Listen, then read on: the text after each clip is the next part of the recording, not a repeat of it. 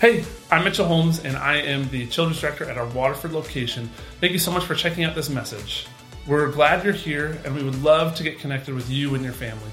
One easy way that you can do that is by texting the word River Connect to 97000. That's River Connect, all one word, to 97000. You can also visit our website at theriverchurch.cc to learn more about us and some upcoming events. Lastly, if you'd like to give to the River Church today, you can text the amount that you'd like to give to 84321, or you can head to our website and click on the Giving tab at the top of the page. Thanks again for joining us. We hope you enjoy today's message. Today is our last sermon in the series of Reach, Gather, Grow in the book of Philippians. You're like, wait a minute, this is week four. We've already done three weeks, and now how are we doing a fourth week? Well, we always have something at the end. Sometimes it's going back to reach, and sometimes we talk about giving. Um, and today we're going to be talking about giving. I'll get to that in a minute. But the reality is, is our vision is reach, gather, and grow. If you didn't know that, let's get the circle up behind me so we can at least see it. Um, as you can see, it is a circle, reach, then there's an arrow to gather, an arrow to grow, and then it keeps circulating. The reality is, is we want to help people know who Jesus is. That's reaching the lost. That's the number one thing we do. And then we gather together the saints. We talked about that in week two. Pastor Chuck was here uh, when, when, when, we spoke about that specifically in Lake Orion. And then last week we talked about what it means to grow. Oh, and for me, that goes to the four chairs. And we've seen that illustration. If you haven't been here and seen that, watch last week's message. You can kind of see what we talk about when it means growing in Christ. The main thing is the main thing. It's the gospel of Jesus Christ. Forsaking all else. I don't care what it is. People need to know who Jesus is because he loved them. He died for, he died for them. And he will set them free. He will say, he set me free. Hopefully he sets you free. If he hasn't, you're going to hear about the gospel this morning. Because the gospel is the main thing above all else. And it's what we proclaim. Jesus and him crucified.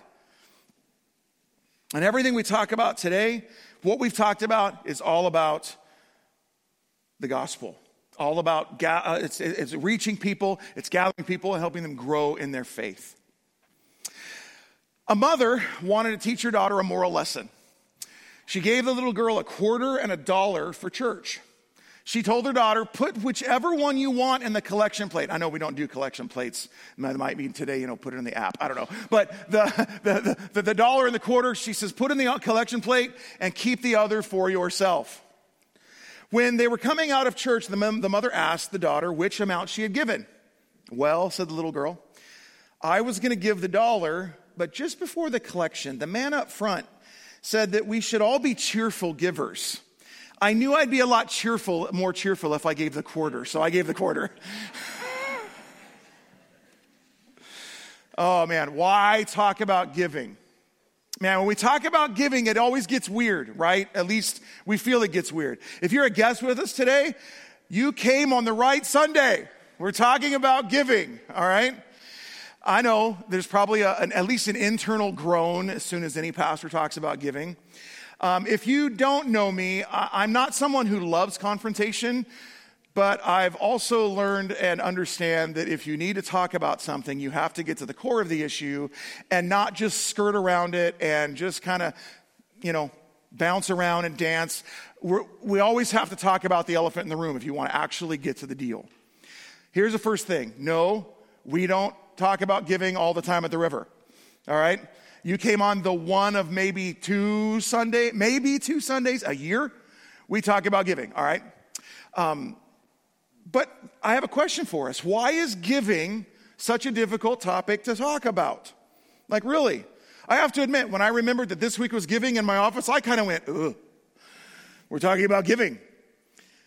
Some of you even told me that a friend of yours might be attending as a guest this morning, and I almost told you, hey, it's Giving Sunday. Have them come next week. right? And I wrote the Bible study that's in your books right now. I'm the one who wrote the Bible study this week on giving. And I'm like, ah! So, what is the big deal? What is the big deal about talking about giving? Well, I think for some people, when it comes to talking about giving in the church, it kind of seems self serving, right? It does feel self serving. It can also feel like it's a manipulative thing. I mean, I'm going to get right to the elephant in the room, right? What you give pays me for my job. I'm not, I'm, let's just be transparent. It's true. That's the reality. Okay. It pays for all the staff. That is part of the budget that when we give, it goes to pay the people that are, that, that are doing this as their calling, as their career to minister to people the gospel of Jesus Christ and to run the daily activities of the church. That is just a reality. All right? So it can feel like me or any pastor who starts talking about giving is trying to manip- manipulate you so I can make more money. Okay? Just so you know, I don't get to determine what I make anyway, so don't worry about that, at least not this morning, all right? The reality is, though, that there are ministries that do that. We see many on TV. I'm not here to throw shade on anyone or call out any names this morning, but the reality is we do see it. Um, another reason that it's weird to talk about money and giving, which, by the way, we're actually talking about generosity this morning, which is definitely about money, but it's more, it's also about our talents and our time, is that it's our money and what we do with it is very, very personal. What we do with our money is a pretty personal thing. And if that's how you feel about it, it would, it would be right. Someone else had something to say about that too. Matthew 6 verses 19 to 20, Jesus said, do not lay up for yourselves treasures on earth where moth and rust destroy and where thieves break in and steal, but lay up for yourselves treasures in heaven where neither moth nor rust destroys and where thieves do not break in and steal. For where your treasure is, there your heart will be also. Where our treasure is, that's where our heart is. What we do with our time, our talent, and our treasure, our money, is where our heart is. Now, I want to tell you today, and I really want you to hear my heart and the heart behind the River Church overall. Do we need people to give in order to be the church that we are? and have the staff that we have and do the events that we do and run the outreaches we do and give food to the needy and minister to people in prisons and all the things that you've seen on those reach, gather, grow menus that we've had the last few weeks in the vision series and even more things beyond that. The answer is yes. Yes. The gifts of the church fund the ministries of the church across the board. There's no way around that. That's the practical part of giving. And God knows that too. In the Old Testament, God had people give the a portion of the meat that they had, and the priest was supposed to put a fork in there, and whatever came out, that was what he ate on. And you know, I mean, it was providing for the tabernacle, which the church is the representative today. But here's the, our heart behind giving, and my heart behind giving a talk about giving. What you spend your time, your talent, and your treasure on indicates where your heart is and what you're living for. And I also know that when you give, you open yourself up to the blessing of God. And I want you to be blessed by God. I do. Now, don't hear what I'm not saying. Don't start thinking, man, if I give money to God, I'm going to get rich. But actually, we've prayed over these orange cloths and we've dipped them in, in like some anointing oil this morning. And if you buy one of these at 19.95 this morning, two for 50, this will guarantee God's financial blessing on your life. They're available at guest services this morning. Amen. Can I get an amen this morning? No, I'm kidding. All right. That's, that, that that's not what we're doing. All right. That's, it's a joke. All right. It really is a joke. Don't go back there and ask for one. They're not there. But they're available online, people online. Just kidding. Um, but, but we hear that though, right? And we go, man, this feels like a used car salesman. What in the world is going on? What have we reduced faith in God to? What is it really about? Here's what God's word says about giving Malachi, verse, chapter 3, verses 8 to 10. Will man rob God? Yet you are robbing me. But you say, How have we robbed you? In your tithes and contributions. You are cursed with a curse, for you are robbing me, the whole nation of you. He's talking to the nation of Israel. Bring the full tithe into the storehouse, that there may be food in my house. And thereby put me to the test, says the Lord of hosts, if I will not open the windows of heaven for you and pour down for a blessing until there is no more need. My friends, this is the one time God says, go ahead and test me that if you will be generous with your life, with your time, your talent, your treasure. See, the people of Israel, they had forgotten God. They had decided to give and, and be selfish and only, only be about themselves.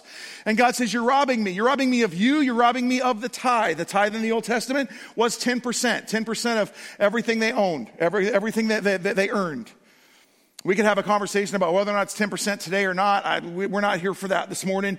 God, uh, the Bible does say God loves a cheerful giver, and you, you purpose in your heart between you and the Lord what you're supposed to give. That's between you and the Lord.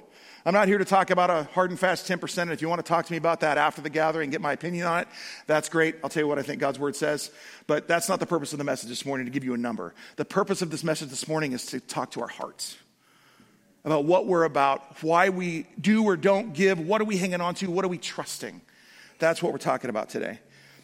But this verse talks about, or this, this, this comment from God says, wait, we can rob God? Yeah, we can. Because we've, got, we've been called by God to give according to what He's given us. I want to put a little pin in that because we're going to come back to it later on in the message this morning. So let's turn our Bibles to Philippians chapter 4. We've been in the book of Philippians. That's where we're going to finish this morning. Philippians chapter 4.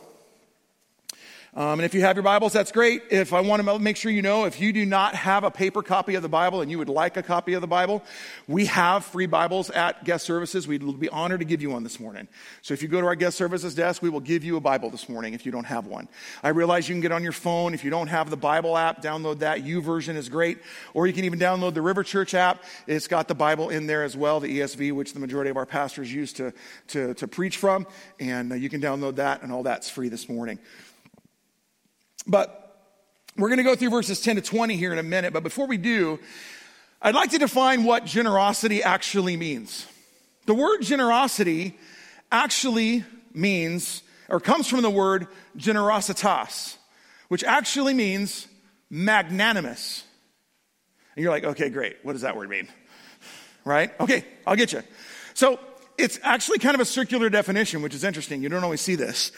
As generous as part of the word magnanimous' is definition, but it also includes forgiveness or mercy, especially on a less powerful person or even a rival.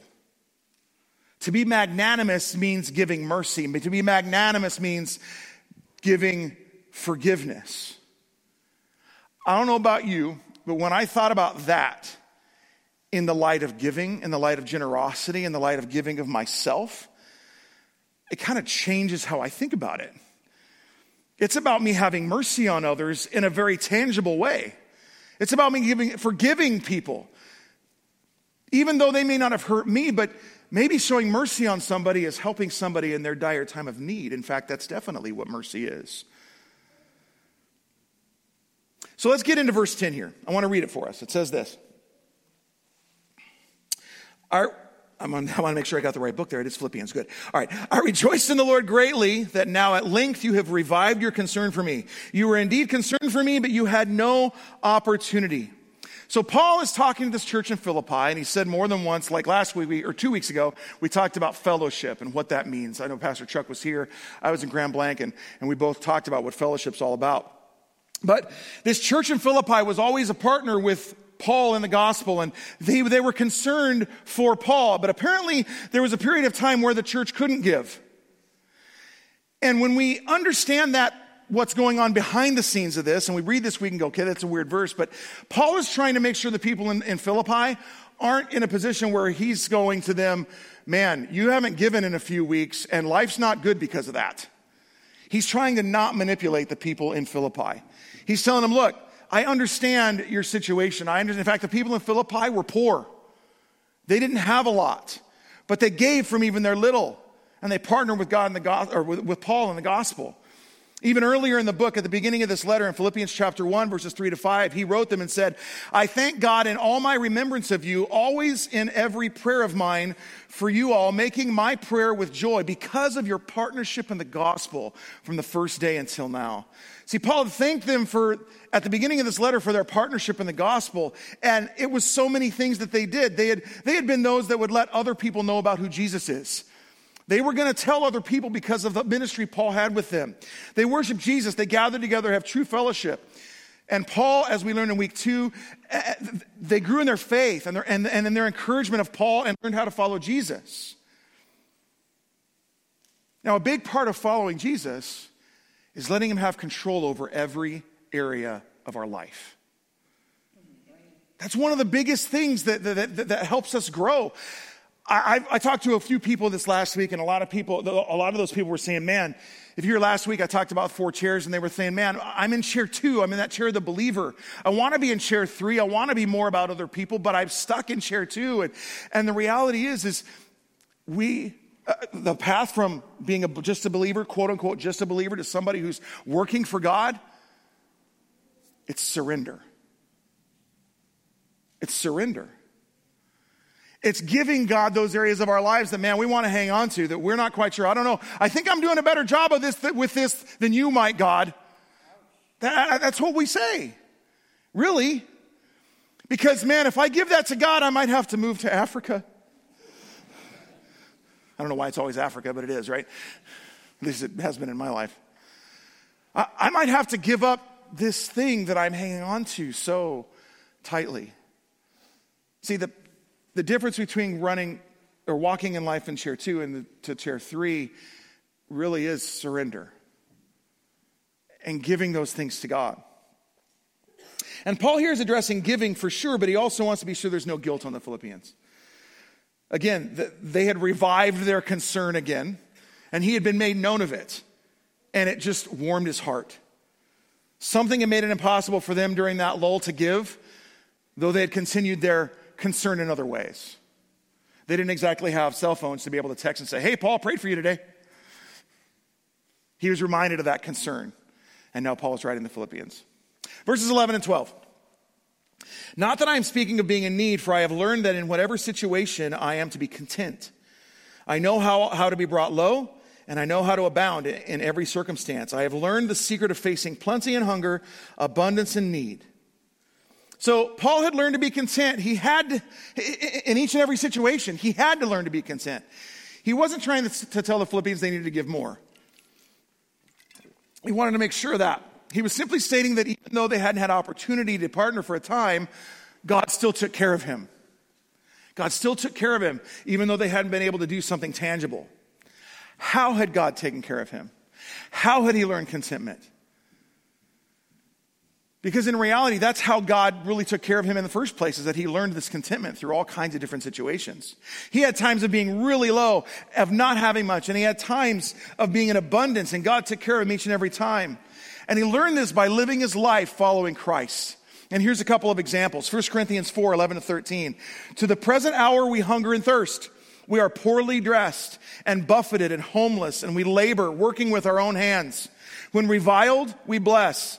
When persecuted, we endure. When slandered, we entreat. We have become and are still like the scum of the world, the refuse of all things. Wow. Paul did not mix any words on that. He knew how to be hungry.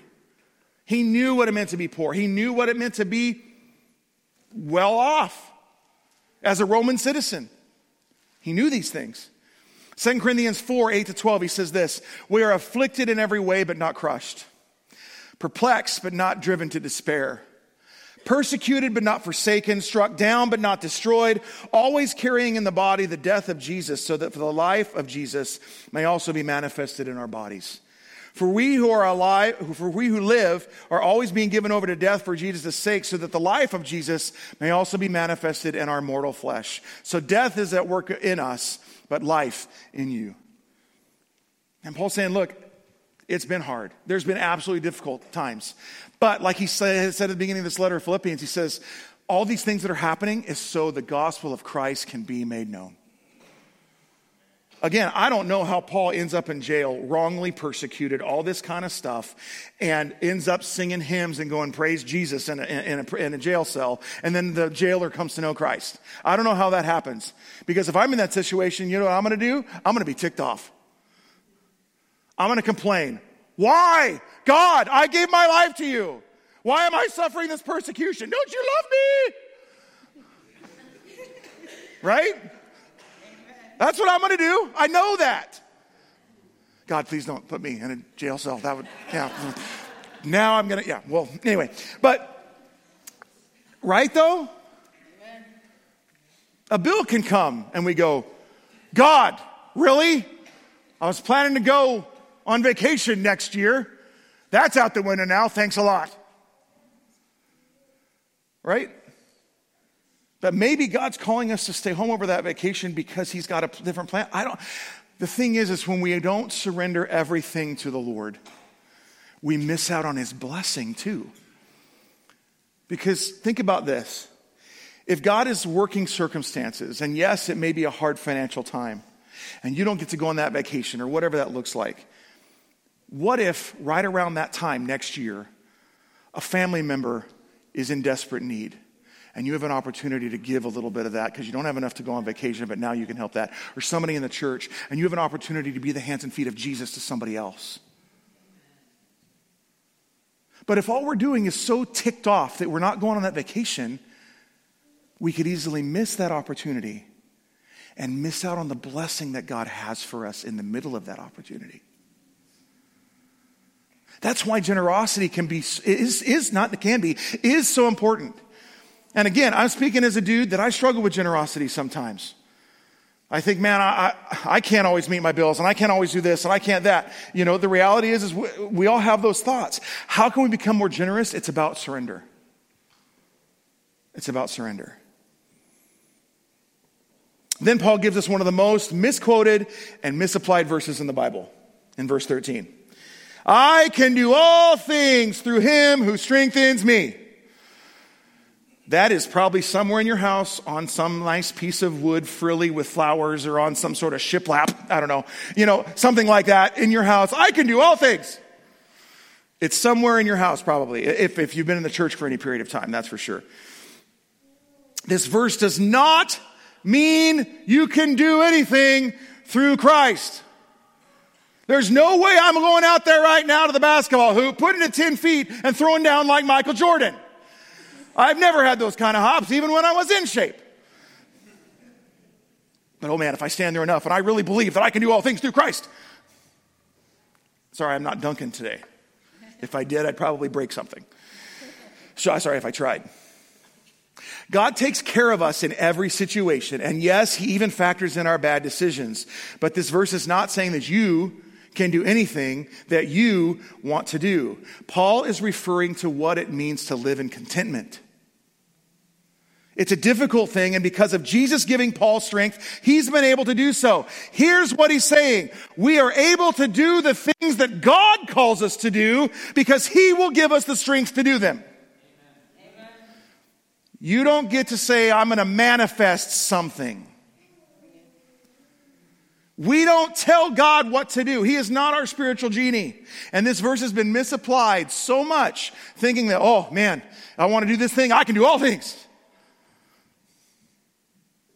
He's talking about contentment here. God will always strengthen you for what He's called you to do. He won't leave you alone in that. But if it's not in His will, you're not going to have the strength to do it. Verses 14 to 16. Yet it was kind of you to share in my trouble. And you Philippians yourselves know that in the beginning of the gospel, when I left Macedonia, no church entered into partnership with me in giving and receiving except you only. Even in Thessalonica, you sent me help for my needs once and again. Paul thanks the Philippians for their continued partnership in the gospel. They shared in his trouble, they shared in his spiritual life and work as well. It is a very real thing that when you are generous, you become a partner through your generosity with that person, with that entity, with that whatever. You become a partner. You become part of the solution. Because when you give to a cause, you're a partner. When you give to God's work, you are his partner. Brings us back to Jesus' words in Matthew 6 about where your treasure is, there your heart is because we become partners in whatever we are contributing to, whatever we deem as worthy, which by, by, in reality, guys, the word worthy is the core of worship. Worthship. It's what we partner with. The story of Esther in the Old Testament is one that's about partnership and generosity and her giving of her life. She gave her life for her people. You think, if you know the story of Esther, you might wonder about generosity, but she offered her life for her people. How more generous can you be than giving your life? If you don't know the story, I'll tell you real quick. Esther was a Jew living in Persia. Persia had overtaken Babylon, who brought all of Israel, all of the Hebrew people into captivity. They brought them away from their land, put them in captivity in the Old Testament, all right? And Persia had taken over, and Esther was a Jew living there. Esther was apparently very beautiful because she would catch the eye of the king, and as was tradition of the Persian king, he would marry all the pretty ladies. All right, that's, that's, just, that's just what he did. It was what, what they did in that day. And so he would end up marrying Esther. Mordecai, who was Esther's cousin, was in leadership in Persia. So was a man by the name of Haman. Haman wanted everybody to worship him and thereby worship the king. And so he convinced the king to make a law that stated if you didn't worship Haman, bow before him and the king, you would die. Talk about narcissistic tendencies. Well, the Jewish people were not going to bow to anybody other than the one true God. And when Haman heard about that, he made plans to kill all of the Jews that were in Persia at that day. So Mordecai calls Esther to use her influence before the king to save the Hebrew people. For, he had been, for she had been placed in her position for such a time as this. So Esther had a choice to make. You couldn't just go into the king anytime you wanted. You had to be summoned. I don't care who it was. If you weren't summoned and he didn't raise his scepter accepting your presence, you died. You're dead. And Esther felt that she was called for such a time as this, went into the king, and he raised his scepter, sparing her life she talked to him about what was actually going on, turned the tables, turned the, turned the law, turned the tables on Haman. Her people were saved. And God used her to save the people because she was generous with her life. My friends, maybe you are in your situation for such a time as this.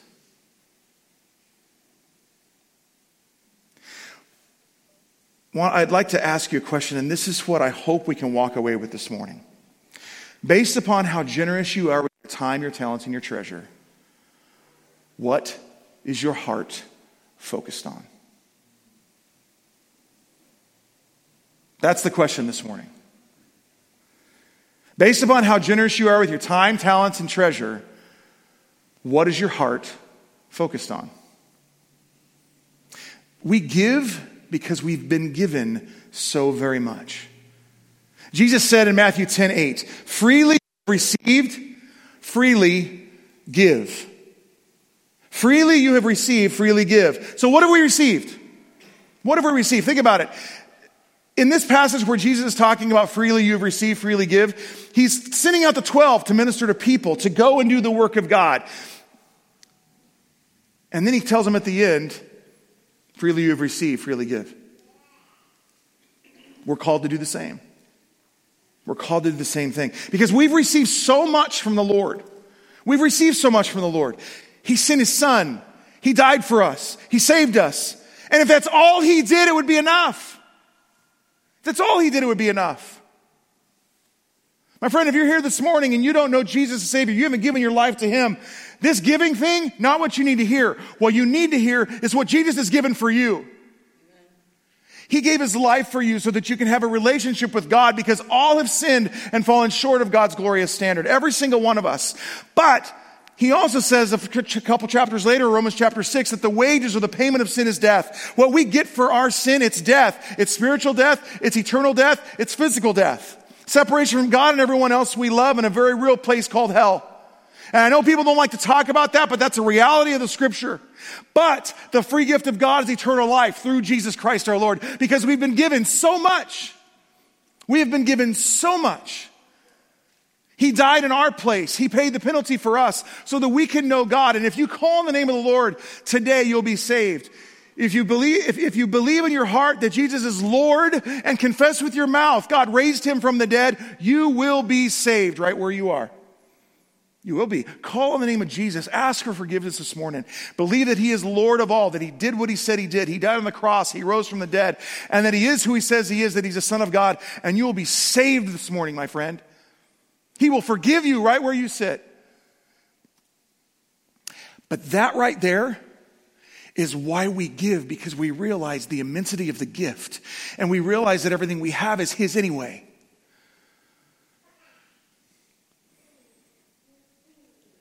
And if that was it, it would be enough.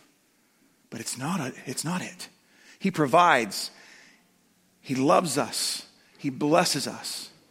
Verse 17 here. Not that I seek the gift, but I seek the fruit that increases your increases to your credit. I can't believe it, but here Paul is talking about giving because of what giving what, do, what, what giving does to the people he's ministering to in Philippi. He knows that as you give, you receive the blessing of God. Not that you give for that reason, but God blesses as we are generous. Once upon a time, there was a king who ruled over everything in a land.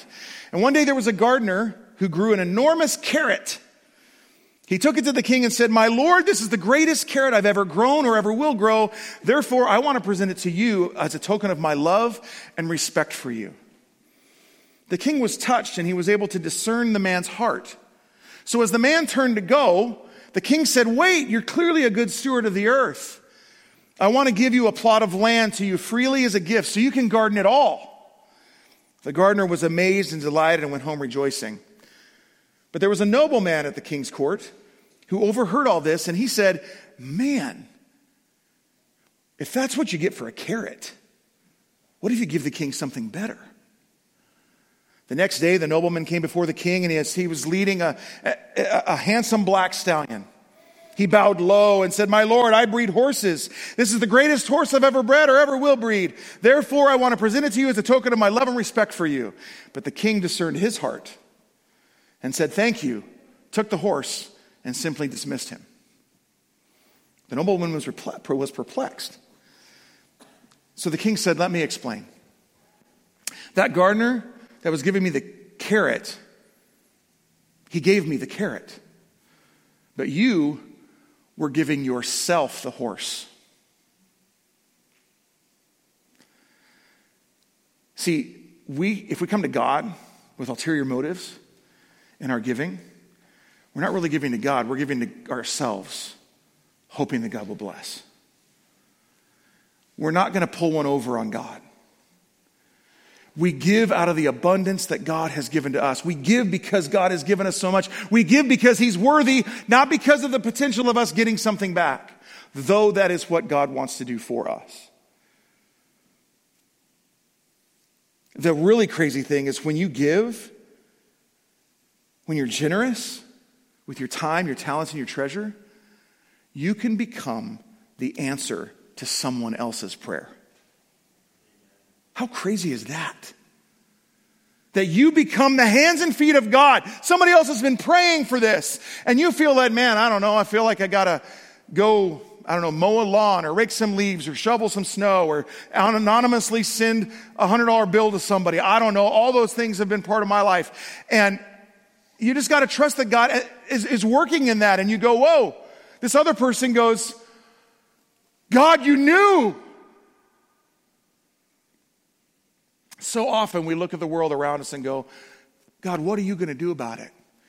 And God says, That's why you're where you are.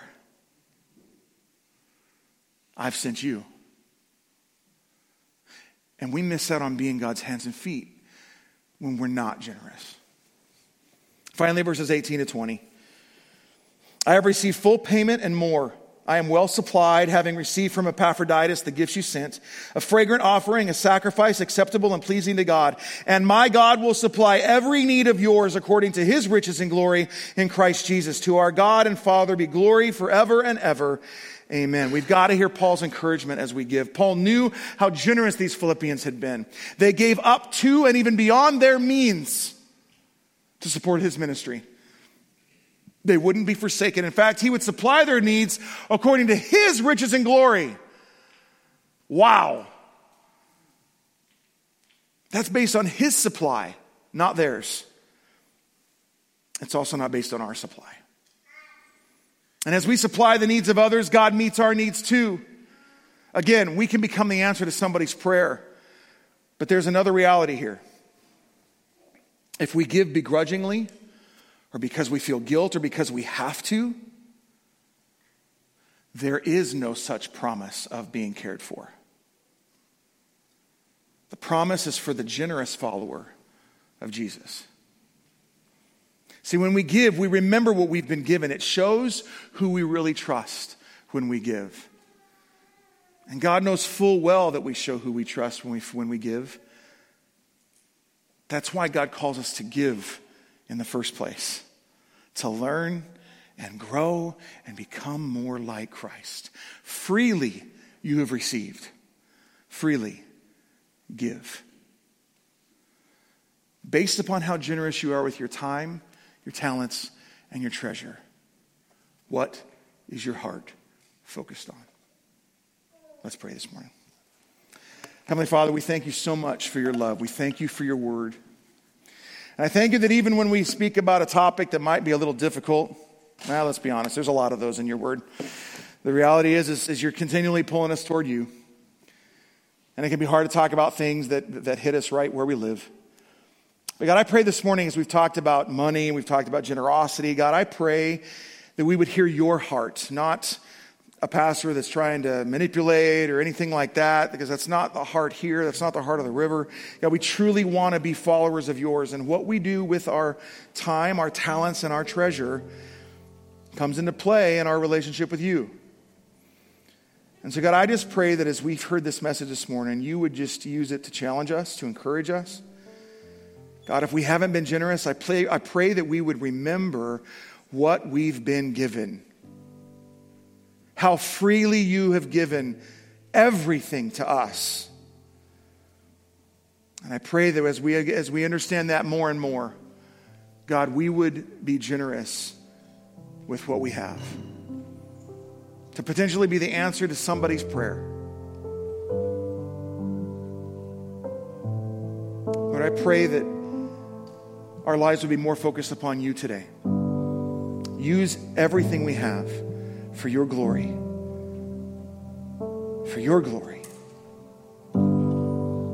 Thank you, God. In Jesus' name we pray.